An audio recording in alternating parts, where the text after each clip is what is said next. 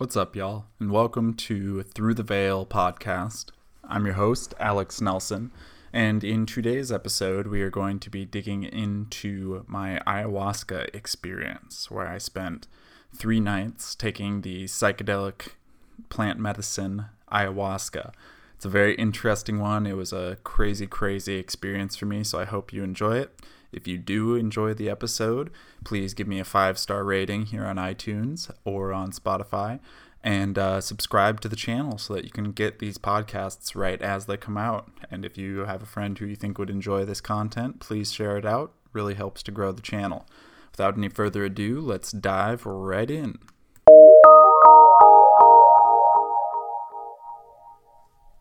All right, so let's talk about ayahuasca. So for those of you that are not familiar with ayahuasca, it is a psychedelic plant medicine uh, used primarily in the Amazon, Peru, Ecuador, around that area. Uh, commonly used in a shamanic ceremonial setting. Uh, so what most people use it for is as a tool to sort of be the catalyst for self-improvement, helping to heal old traumas that someone may have, helping to work on kind of becoming the best version of yourself and, you know, digging up your own bullshit that you may be dealing with and working through it in a very productive way. It is a psychedelic, so that means it is a very visual hallucinogen. Um, basically, you can see any number of things while you've ingested the substance. It is uh, drank in the uh, ceremonial preparation, the traditional preparation. It's a combination of two or more plants, uh, primarily the ayahuasca vine and the chacruna bush shrub. Um, those two are kind of boiled down together and made into this thick, kind of gross, nasty brew that you actually drink, um, and then becomes active while in your stomach. So it's a very, very interesting thing. Uh, I went and did it recently, about three months ago at this point, uh, down in California. Uh, I live in Minnesota, for those of you that don't know.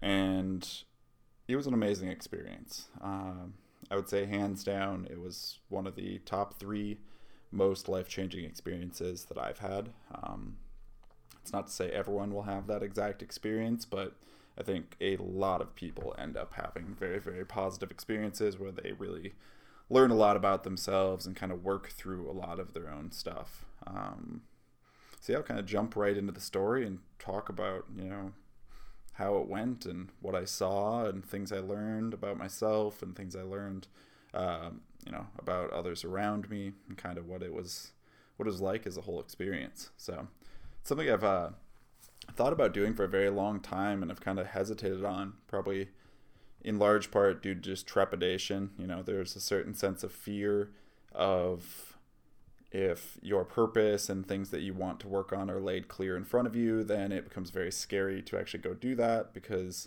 all of a sudden it's like, okay, here's the metric by which you either fail or succeed. And when it's clear to you, you know, it's a little bit easier for most people, and myself included, to live unconsciously. If you don't have to think about your goals, then you don't know if you're failing at your goals. Uh, so I've had some fear built up around it for quite a while, but finally I broke through that and scheduled a trip down to California, uh, where the retreat that I was at was held.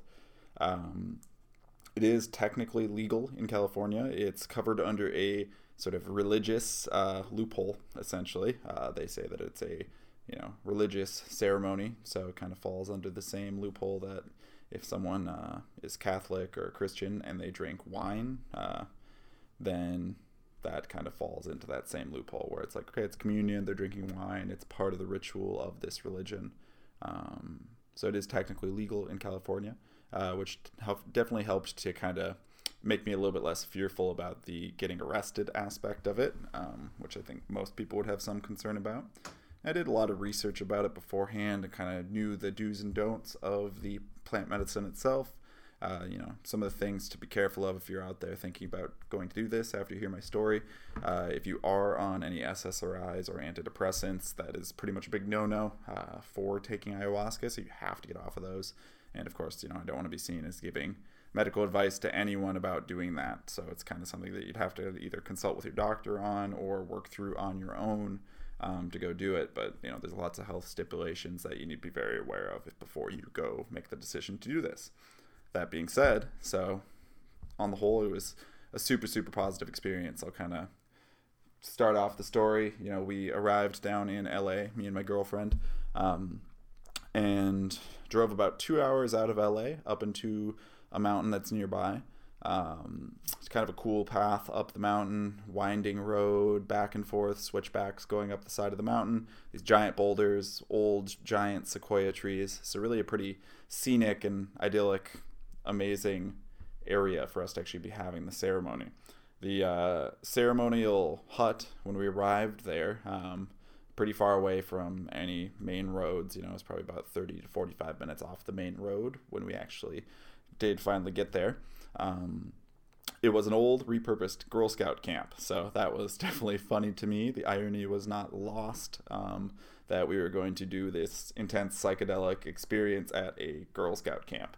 Um, no Girl Scouts there actively while we were there actually taking the taking the medicine, but it was funny nonetheless. So we arrived and kind of got settled in. Uh, the main room of the Girl Scout camp was this large overarching uh, structure that had room for about thirty-five people that were actually there.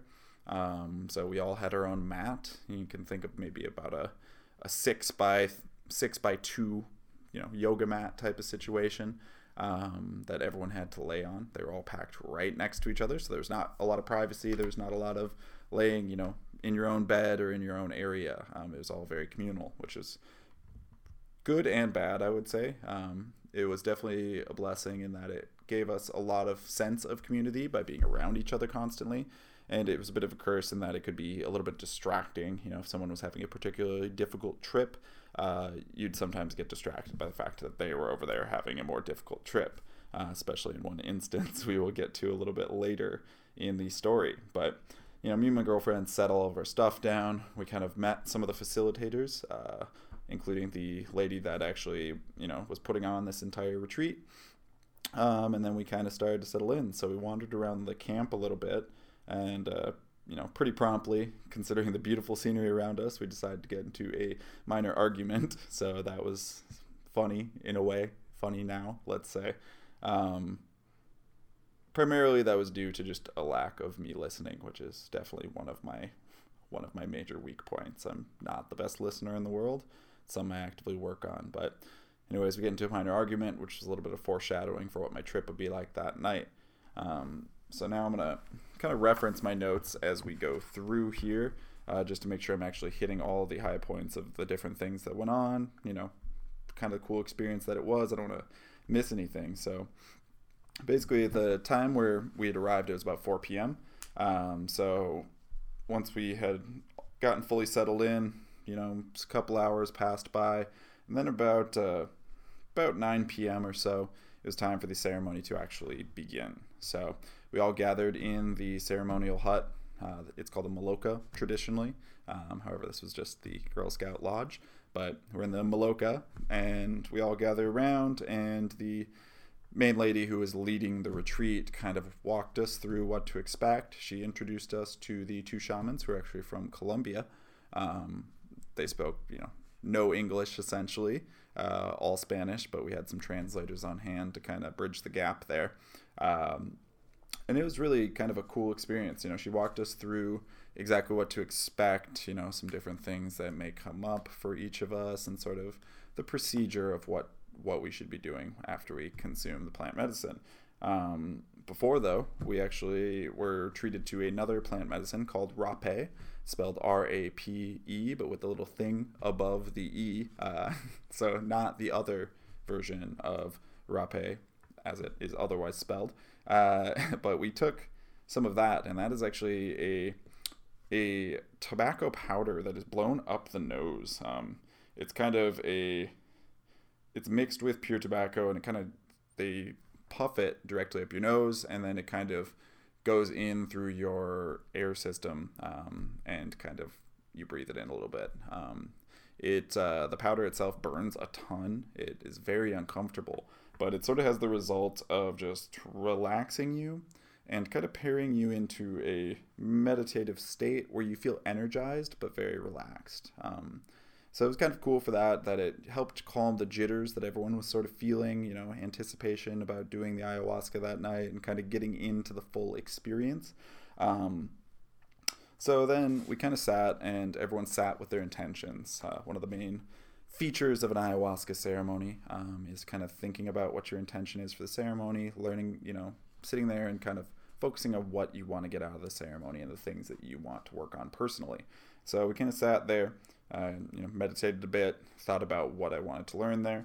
Um, my main intention personally was to figure out what I'm meant to do here on this earth, kind of get some clarity about how I'm supposed to proceed through my life. You know, now that I'm twenty-eight, uh, it was sort of a landmark year for me in a lot of ways, but there's a lot of things I still want to figure out personally about how I can move forward and live the most fulfilled life that I believe I should.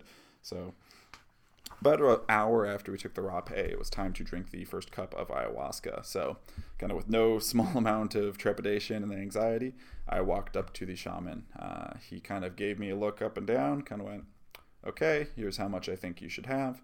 Um, went ahead and poured that amount into a cup, and I put the cups to my lips and drank it down. It was a very thick brew. Uh, you can think kind of like a smoothie consistency. Uh, it tasted kind of like a, almost like a burnt coffee mixed with green smoothie. It was very earthy. Uh, a lot of people report that it's really gross. I didn't find it to be that gross, at least the first uh, first time drinking it. I think what happens there a lot of times is people get nauseous after they drink it, and so they kind of associate that nauseousness with the taste of the ayahuasca. Um, kind of the same way that you might drink, you know, if you drink too much uh, alcohol one night of a certain type, let's say tequila, then all of a sudden you can't drink tequila anymore because you associate it with how much you threw up. Anyways, so went up, I drank the cup, and I'm, you know, feeling very, very anxious, but I kind of sat down, um, and then I went and laid fully on my mat. Uh, I did have an eye mask and earplugs with me in case I needed them, uh, kind of to block out some of the external stimuli so I could be, you know, more focused on the experience specifically. Um, so the ayahuasca kind of began to work quickly, um, especially because I had a relatively empty stomach.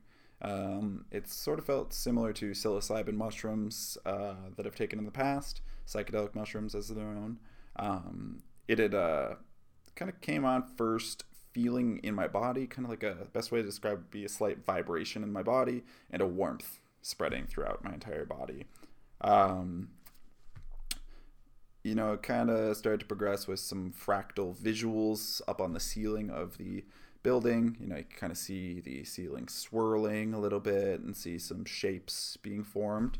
Um, and then I kind of started to think about my earlier argument with my girlfriend. So kind of crystal clear, and one of the hallmarks of ayahuasca, and I think one of the things I experienced and got the most out of, is that it really feels like you're getting this information from somewhere outside of yourself. Now, whether or not that's actually the case is totally up for debate, and I honestly don't have a real personal opinion one way or the other, and I don't think it especially matters. You know, it could be that some higher power is giving you this divine message that you need, or it could just be that you're absolutely tripping balls, and that's, you know, that's fine too. I think the thing that matters is that if you get the message through and you actually make an improvement based off of that message, then the value is there, whichever whichever circumstance is actually taking place. So, you know, right away I'm thinking about my earlier argument with my girlfriend, and I kind of just had a crystal clear intuition, let's call it, that I need to fix my ability to be able to listen to others. Um, I'm definitely not good at listening to people. It's something that I have to work on. Uh, I love talking, which is, you know, egocentric of me for sure. Um, I enjoy being the smart one in the room, so I enjoy being able to talk more because I think it presents more of my smartness. Um, but that's kind of the uh, thing that I try not to do as much anymore. I try to listen better to people when they're talking. Uh, so, you know, that intuition came through pretty damn clear. Um, directly following that, I sort of had a vision of my lips being torn off of my body and my skin kind of falling away. Uh, and that sort of, to me, was just a visual representation of the fact that I need to listen more and talk less. Um, so after a brief pause on the visions after that, I sort of had an intuition that I need to be more open and friendly with people that I don't know. I think oftentimes if I'm out somewhere, let's say at a bar, I tend to just stick to my own group, and I don't really want to go out and talk to anyone new, um, just because it gives me a little bit of anxiety, honestly. So sort of just got the feeling and the message that, hey, you need to be a little more open with people. If you're more open with others, then that improves my ability to actually help others um, in the full capacity that's possible. So then, you know, a little bit later in the ceremony, um, it was time for the second cup of ayahuasca. So during the ceremony, everyone has the option to drink really almost as many times as they want, um, within reason. Uh, so a couple hours after we've drank the first cup, you have the option to then have another cup. Uh, considering my sort of personal history of always trying to fix myself by adding more and more and more of something. So, you know, if I'm getting a little bit drunk, I'm getting a lot drunk because, well, if I feel a little bit good off of drinking some alcohol, what if I feel a lot good? Um, so considering that history and sort of the addictive nature of my own personality, I chose not to have the second cup. I felt like it was important for me to sort of not just try to layer more of the actual plant medicine on top of the messages I had already gotten, which were already very productive for me. So I just kind of relaxed um, around two a.m., give or take, and all these times are just kind of, you know, you don't have a real good sense of time when you've taken ayahuasca, so these are just generally when I think it might have been, um, but who knows? Could have been one a.m., could have been midnight, whatever. Um, I took sort of a couple ten to fifteen minute naps between about two a.m. Um, up until maybe three or four, I'm guessing, um, and then it was time for the healing ceremony. So the healing ceremony is where the two shamans, they actually would take the chacruna leaves and shake them. Um, and you'd be sitting up front with them in a half circle. They called them up, called us up in a couple different groups. Um, so the shaman and the wife and his wife, uh, who was the other shaman who was working with us, uh, began to sing their songs um, of healing, which was kind of cool. You know, it's all in Spanish, so I understood none of it, um, which actually probably made it better because then I wasn't attaching to the words. I was just getting the sort of vibe of what they were singing. Um, and, you know, sort of the beating of a drum uh, was kind of sweeping me away into a bit of a trance state.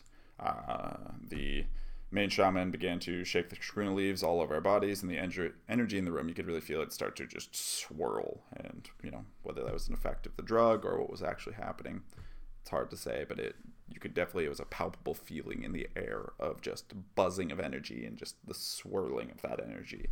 Um, felt an extreme amount of energy in my body, you know, kind of an overwhelming joy was just in my body. And I can kind of, even thinking back on it now, it's like I can kind of feel it in my body. It was just a overwhelming sense of everything's going to be okay and everything is amazing right now and how lucky I am to be here having this experience.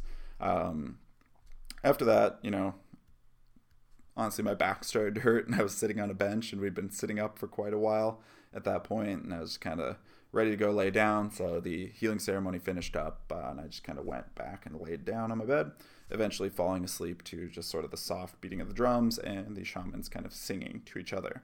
So that kind of wrapped up the first night. Um, in the experience we went and did, uh, we actually were going to do three ceremonies throughout the course of three consecutive nights. So it's a pretty aggressive schedule. Um, however, we were only there for three nights. So that's the way it went. Uh, a lot of A lot of ceremonies will be spread over the course of maybe ten days, and they'll do four ceremonies, um, you know, with a day in between each one to integrate.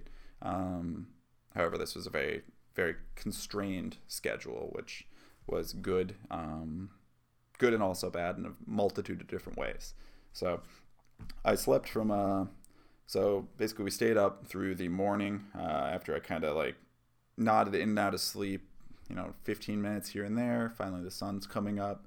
Uh, so we kind of all sat around and talked about our experiences a little bit. Uh, we had some breakfast around maybe ten a.m. And then right around two p.m., I finally went and I just found a good spot, you know, over in a little, uh, there's a little hut off to the side that I went and just laid down in and slept from two p.m. till about seven p.m. Um, so finally, I awoke after that long nap, let's call it. Ah. And I felt like I was absolutely bursting with energy. Literally, you know, I jumped out of bed and threw my contacts in, and I'm just like absolutely jazzed up, ready to go run a marathon or go go hit the Muay Thai bag or something. Um, so I cleaned myself up and I headed into the building to sit down on my mat. Uh, this evening, we were offered our option of either taking the RAPE from the night before or taking a new different medicine called Mambe. Uh, the Mambe was actually a two-part medicine. So the first part was a paste made from tobacco uh, mixed with salt and herbs. Uh, those sort of mixed together to make this weird, thick paste that was applied onto the side of your hand. Uh, so you just lick it as you went. Um, the second part of the medicine there was a a bit of pure powdered cacao. Now, don't think like chocolate, because that's not what it was. It's cacao, as in the stuff that cocaine originally comes from. So it has a very energizing effect. Uh, it's nowhere near that level of potency, of course, and it is it is uh, technically legal um, because it is not the distilled drug form. Um, however, it does have a very energizing sort of social effect. Um, so you kind of had the cacao in the side of your cheek, and you kind of suck on that, and you lick the mambe, and kind of between the two of those, you basically would feel feel an extremely warm sense of energized sociability. You wanted to talk to the people around you, and you felt very kind and like you wanted to share with them, um, which honestly was awesome for this experience. It maybe wasn't the perfect thing for the meditative state you'd probably want to be in prior to ayahuasca, but it was really, really good for integrating with the other people in the group and kind of getting to talk to them um, and really... really wanting to socialize and not be in your shell. Especially for me, that was important. So uh, kind of talked to a couple of the other guys that were sitting around. Um, and then it was about an hour later that it was time for the second ayahuasca ceremony. So the shaman uh, first asked, hey, who wants a larger cup of the ayahuasca than last night? You know, who maybe didn't get everything they wanted out of the experience. And I was feeling very ready to go take a much larger cup, a much larger dose than I had the night before. So went ahead and stood up and said, yep, I'm ready. Let's get a, let's get after it tonight. Uh, the cup was probably about two to three times as large as the night before. So a little bit of trepidation on my part again, as I'm drinking down, you know, originally the first night it was essentially one gulp of the liquid. And this night it was two to three good full gulps that I was putting down. So I kind of laid back down on my mat, similar to the first night, and prepared for the journey ahead. Uh, same as the night before, I felt the ayahuasca in my body first, a spreading sort of warmth and vibration uh, is the best way to describe it. And a lot of this stuff, words just don't do it full justice. Uh, after a little bit, visions start to begin. So I'd set my intention for the night to sort of meet and dance with my own death. Um, I wanted to integrate what I think most people are scared of, which is their own death. And basically I had set my intention to go as deep as possible. So I had my eye mask on, I had my earplugs in, so I was fully cut off from the area around me, and the ayahuasca really did not disappoint. Uh, right away, I was provided with crystal clear answers to my questions of my purpose. Um, basically, the sort of thing that came through to me was that I'm uniquely fitted for the purpose that I am here for, um, which in my, you know, my own thought process and my own opinion is to help heal others, to help work with others, to help them improve, to help them set goals, to help them become the best versions of themselves. And through doing that, kind of be the candle that can light many candles, um, and really help to facilitate a kinder and better world, um, to put it succinctly. So I got sort of crystal clear intuition on that. Like, yes, that is what you're supposed to be doing. That is, you are on the right track there, which was, honestly, it was just such a relief, and it just felt amazing that I was knowing my purpose clearly. And not, there was no question in my mind, oh, should I be doing this? Is this the right thing? It was just crystal clear. This is what you're meant to be doing. Keep going that direction. So kind of then it listed through some of the qualities that I have. Um, I won't go through them all right now, but, you know, kind of went, hey, you know, you're good at this, you're good at this, you're good at this, you're good at this. This is why you're uniquely fitted to the task that you want to work on. Um, so after that, um, kind of, uh, I was absolutely sort of, best way to describe it, my whole body felt like it was on fire in a positive way with energy, just confidence and feeling good about myself and feeling like, yes, I am here for a reason, and that reason is important, and I want to be as of service as I can to others. Um, So kind of glowing from that experience, then all of a sudden I was ready to face my own death. Um, I sort of internally asked ayahuasca, um, commonly referred to as Mother Ayahuasca. Uh, I asked Mother Ayahuasca, can I, you know, can you facilitate me speaking with my own death? And this is where things got pretty intense. So I go internally, I'm going, hey, Mother Ayahuasca, can I meet my own death?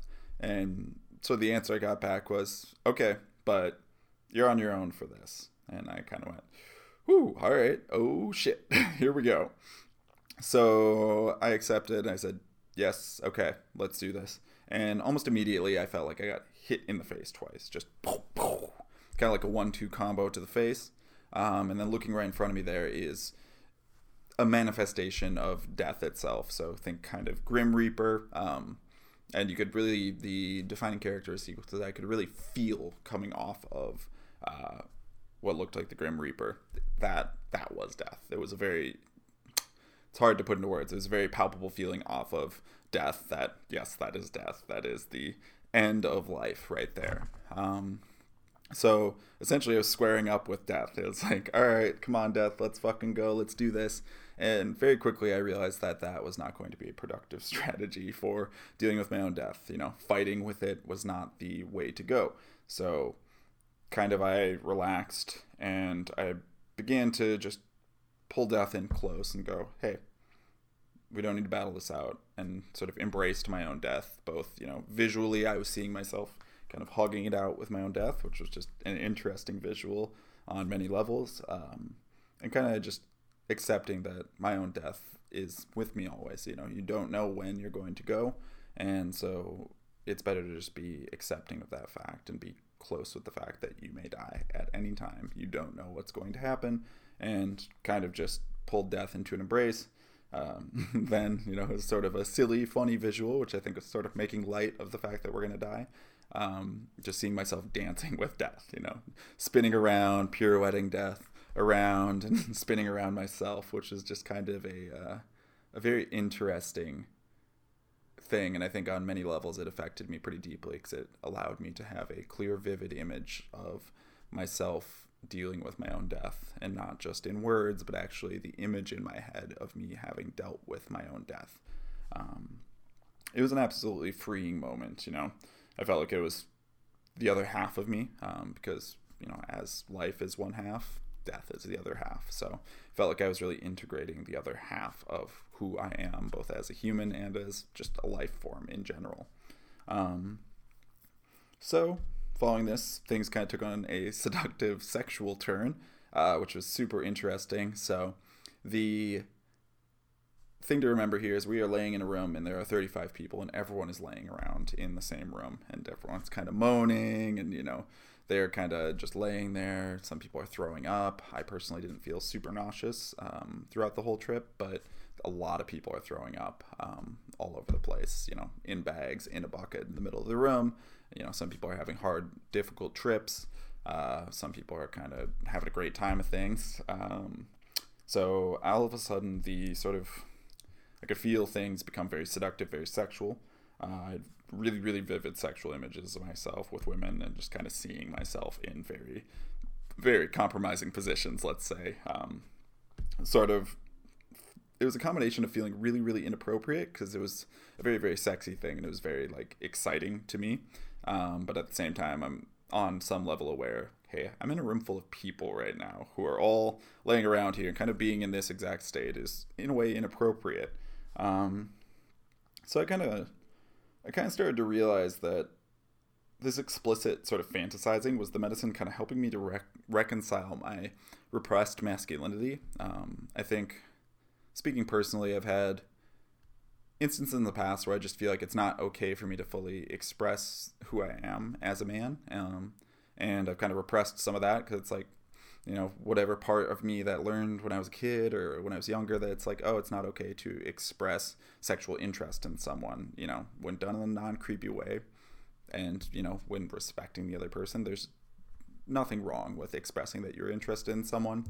So this kind of helped me to integrate the two together, where it was kind of like, okay, you know, here's this explicit fantasizing that's going on, but also here I'm in this sort of public space where it's totally not appropriate to be having that type of fantasy going on. Um, and it kind of helped me to get a, get rid of some of the shame that it seems like it had built up internally. Um, so that was kind of cool. It was definitely a... Um, Mother Ayahuasca was sort of helping me reclaim a part of myself as a man that I had previously lost, and I kind of felt the difference right away, and it felt felt good. I felt like, okay, that's a part of myself that had been locked away, and it wasn't available to me, and now it is. Um, so after that, uh, there's a som- more somber moment. Uh, there's a brief but very vivid image of both my parents just laying dead, um, their faces completely white, you know, as if they had just passed away. Um, the message there was just clear. It was, hey, I'm not going to have forever to spend with my parents, and I should really cherish the time that I do have to spend with them. Um, it's important that I get to see them as much as I can, especially since I live very close to them, and just how much I do actually love them and want to spend time with them, um, because eventually will be their time to go. Um, so the visions after that started to come a little more sparsely. Uh, it's more reflection on how listening is sort of the most important thing for me, and one of the things I am quite bad at very often.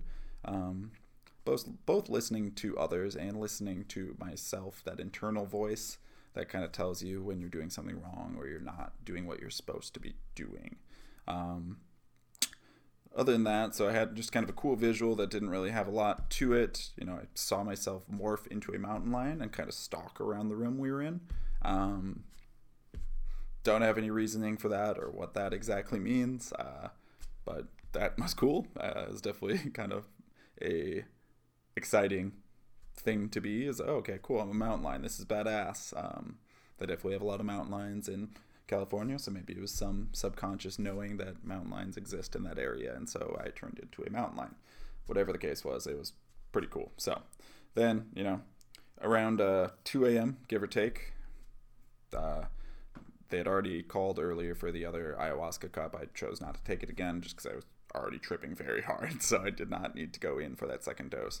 Um, me and my girlfriend actually went outside and laid out on the ground and just kind of talked a bit and kind of talked about our experience a little bit, and just really felt how good it felt to just lay there and hold each other, because um, that was really the first time we had slept not right next to each other in months, almost a full year up to that point. So it was kind of cool to just be laying outside under the stars. It was a beautiful night. It was eighty degrees, you know, perfect weather, no, not a cloud in the sky, and we're just laying together staring up at the stars and just kind of relaxing and feeling how good it really felt to hold each other like that. Um, after that, we kind of went back into the ceremony space, and I dozed in and out of sleep until the sun rose. So that's the end of night two, and then we move on to night three. So same type of thing. I slept through a good part of the day. Uh, we kind of had some breakfast and talked a little bit about our experiences, and then went and dozed off a bit more, kind of woke up. Um, one of the interesting things about ayahuasca is it definitely doesn't, uh, you definitely don't need to sleep as much. You know, I was getting away with four to five hours of sleep a night, um, depending on which night it was.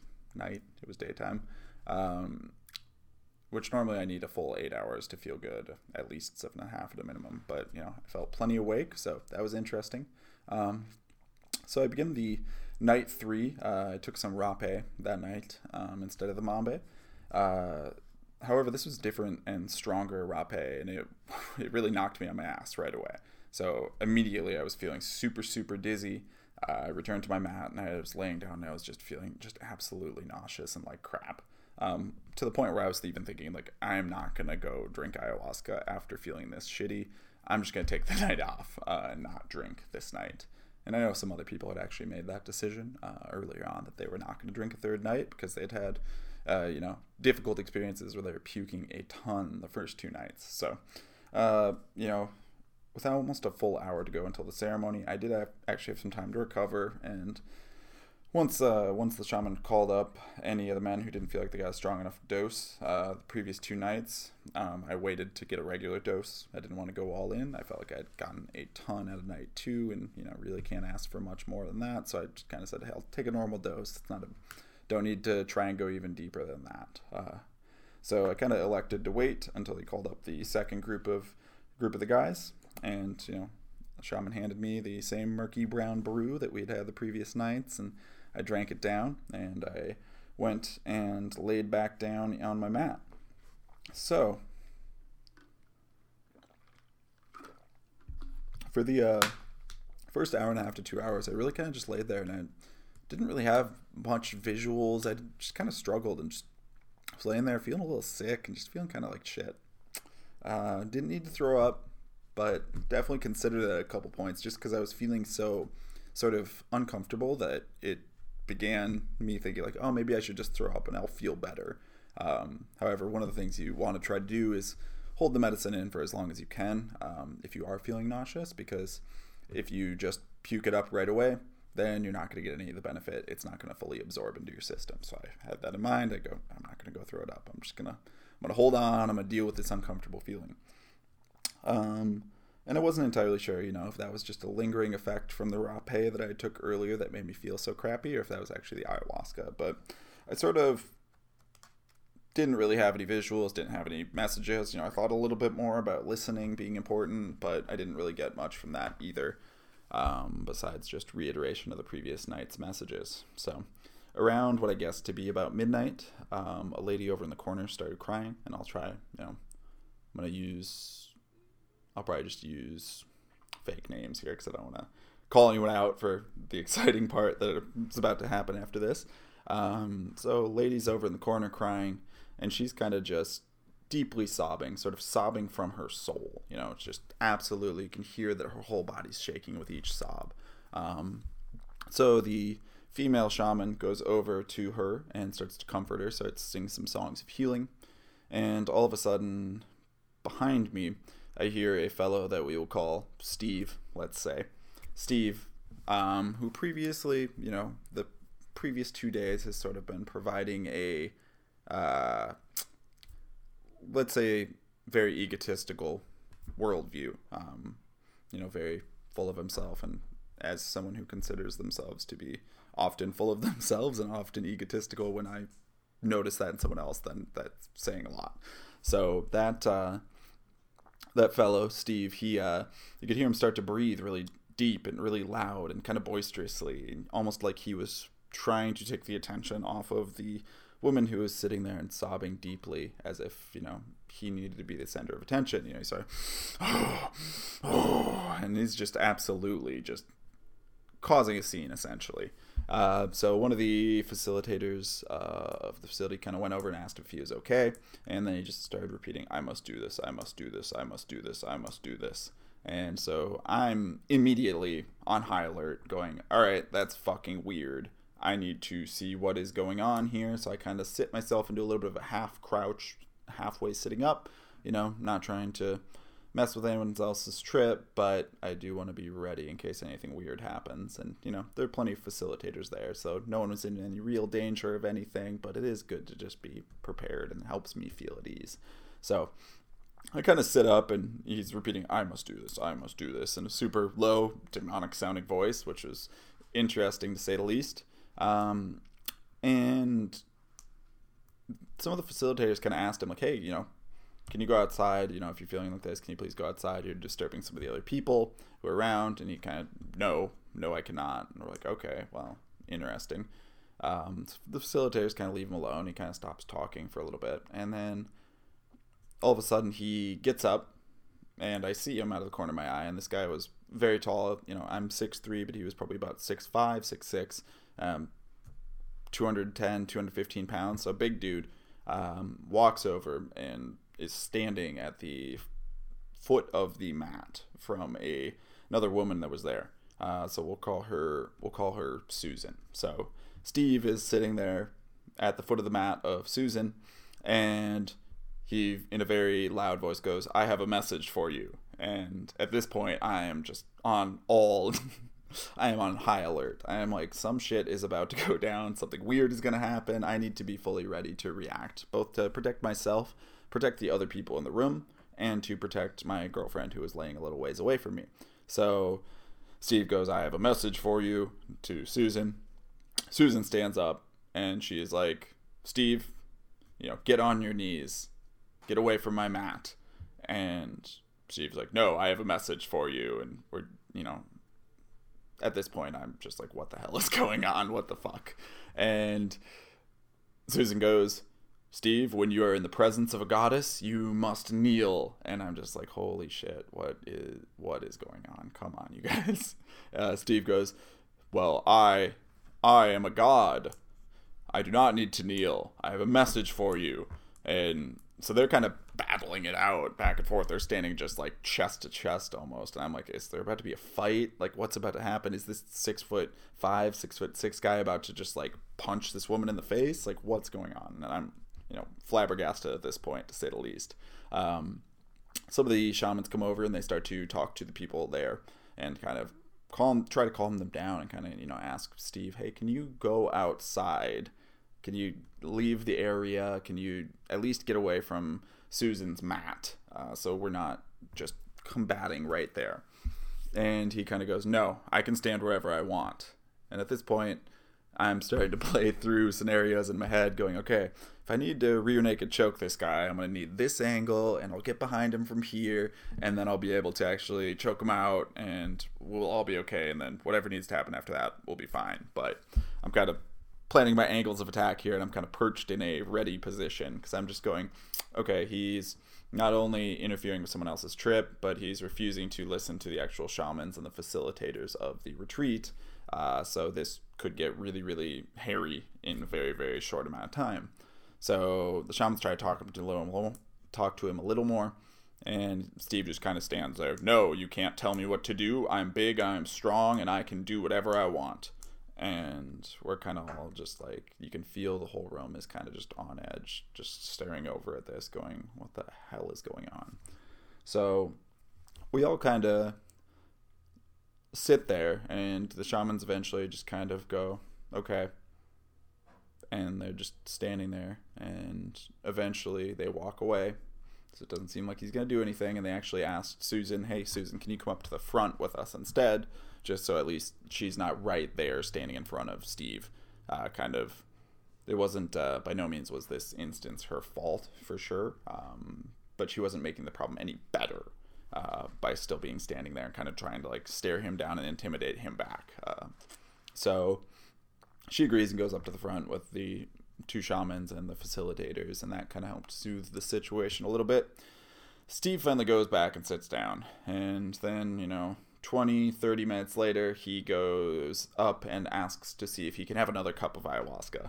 And I'm just in my head going, no, no, no, this guy does not need any more. Like, he's already fucking freaking out based off of the couple cups he had earlier. He does not need more. Please don't give him any more.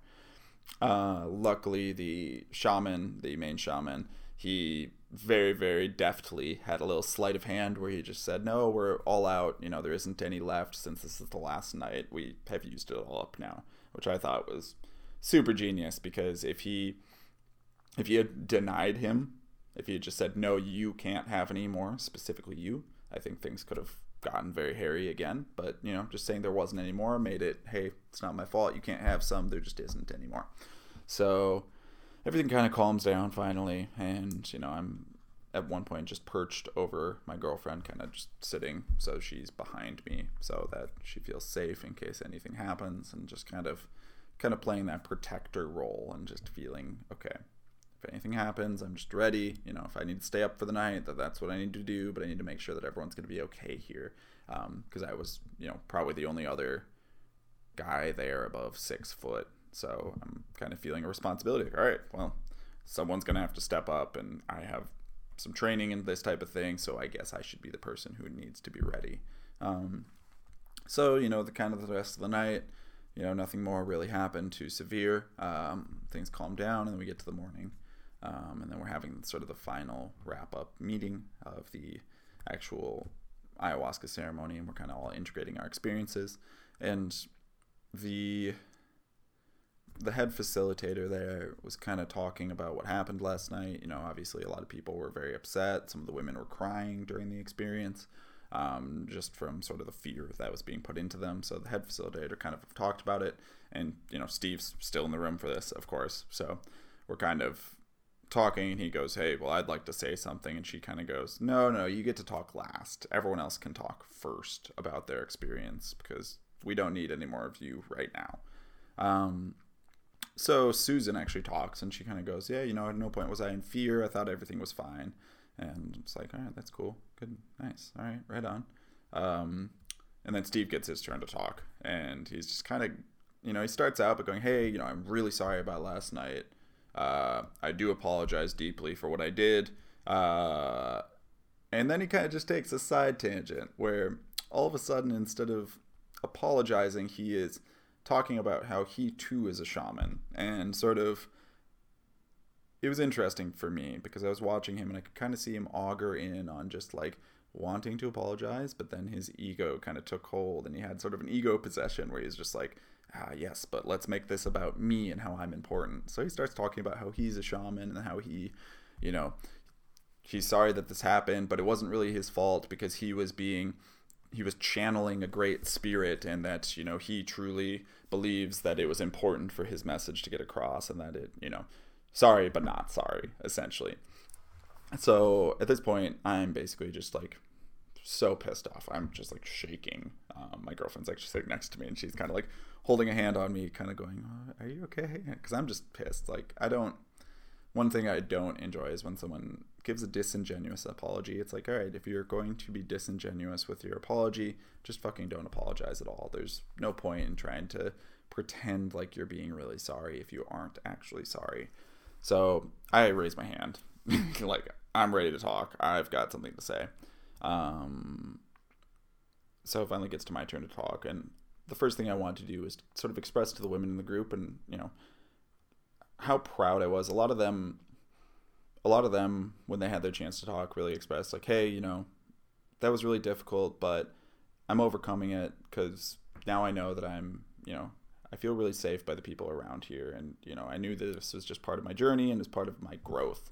And I just thought it was super awesome that all of them were having this, like, turning this objective negative into a positive and sort of turning it into a, yeah, well, this was a trial that we went through, but now the rest of us, Steve notwithstanding, are closer together as a group because we had to go through this. And I just thought that was fucking awesome. So I said so. I kind of expressed, like, hey, you know, just amazingly proud of all the women in this group who were able to just take this negative and turn it into a positive. And uh, I think that resonated well with the room. Um, also because I didn't, you know, one thing I was thinking internally was I don't want to start this off by talking about the guy who clearly needs all this attention, being Steve, um, because it just didn't seem like the right thing to do. It seemed like the right thing to do to acknowledge the women in the room for just stepping into their power instead of what could have very easily been a traumatizing experience. Um, you know, empathetically, I can only imagine that I would, as them, feel very, very scared and could very easily be, you know, in a place where you expect to be perfectly safe and it's supposed to be this healing, amazing experience. You know,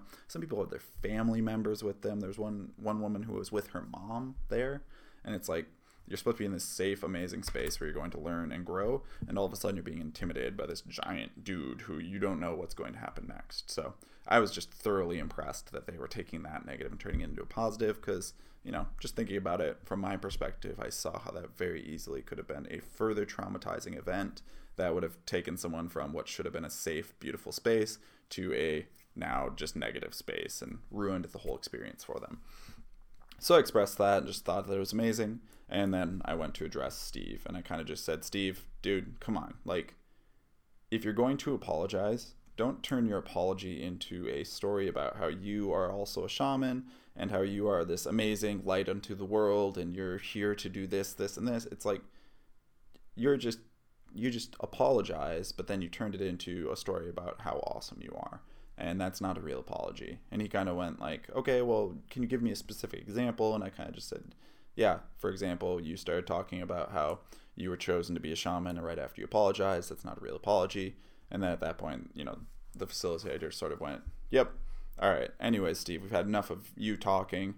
Let's just cut it there. And you could kind of see that the room was kind of calmed down. And it was like, okay, we feel like, I felt like the important thing for myself was that I knew a lot of people in the room were thinking what I had to vocalize, um, because they were feeling the same thing I was, which was this person is deeply in their ego and they're not able to see it. So that, you know, it was what it was, but it really felt like my lesson from the second night about my own masculinity and sort of stepping into that uh, really helped me out here, because I don't think, you know, prior to that lesson, I don't know if I would have said anything. I probably would have just justified and said, eh, doesn't matter, never going to see that guy again.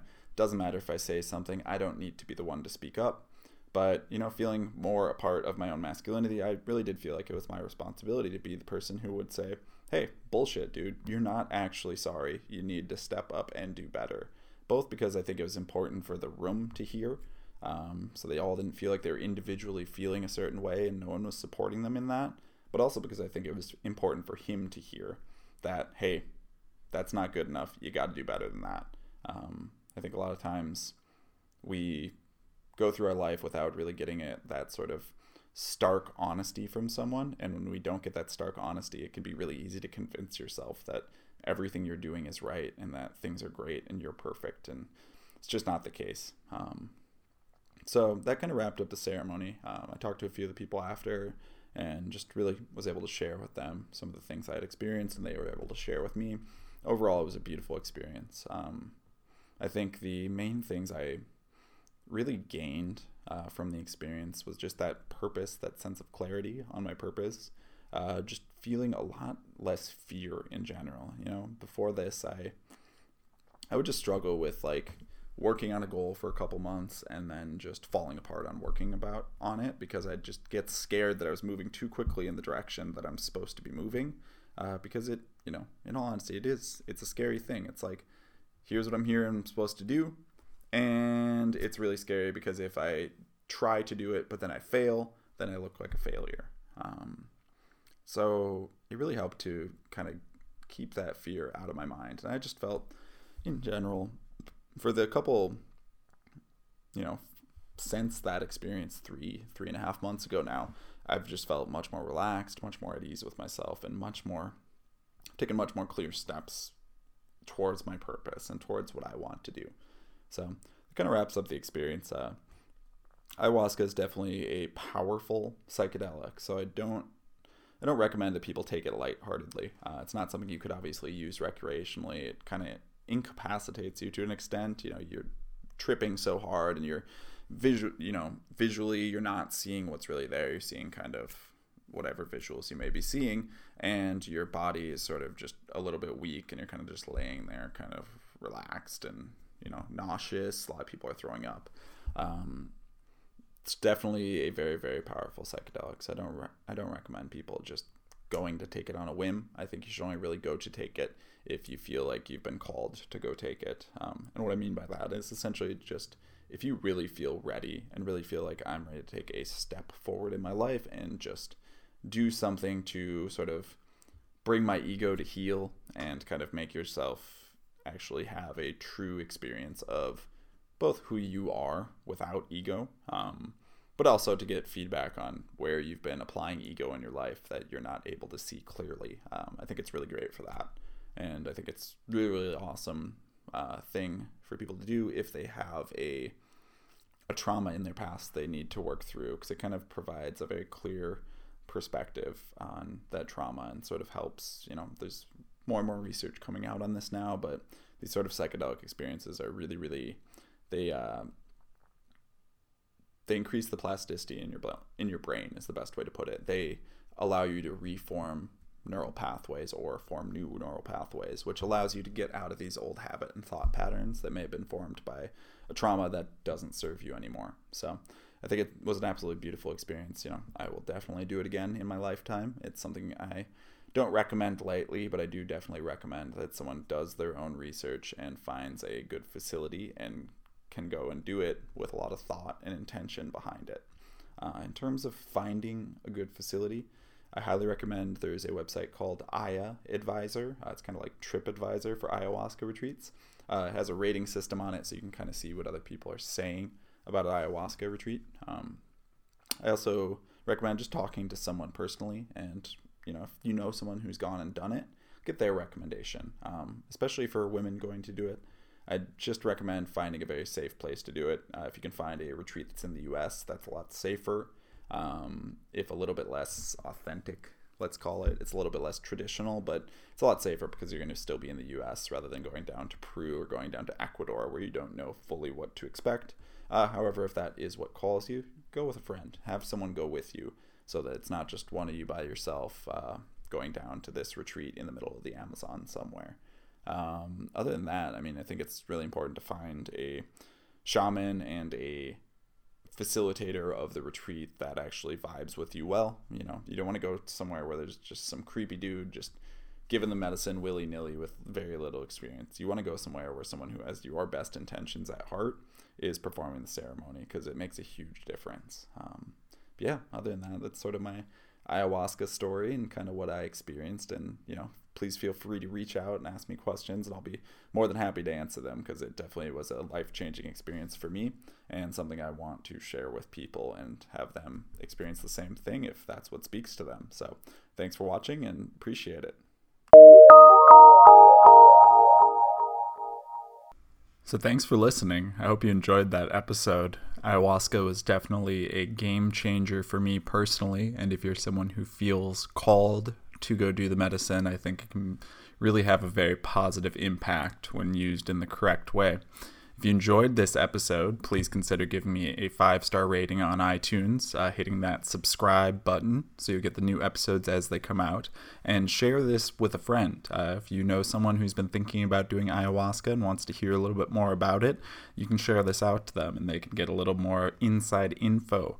But yeah, I appreciate you listening and look forward for the next week's episode that will be coming up.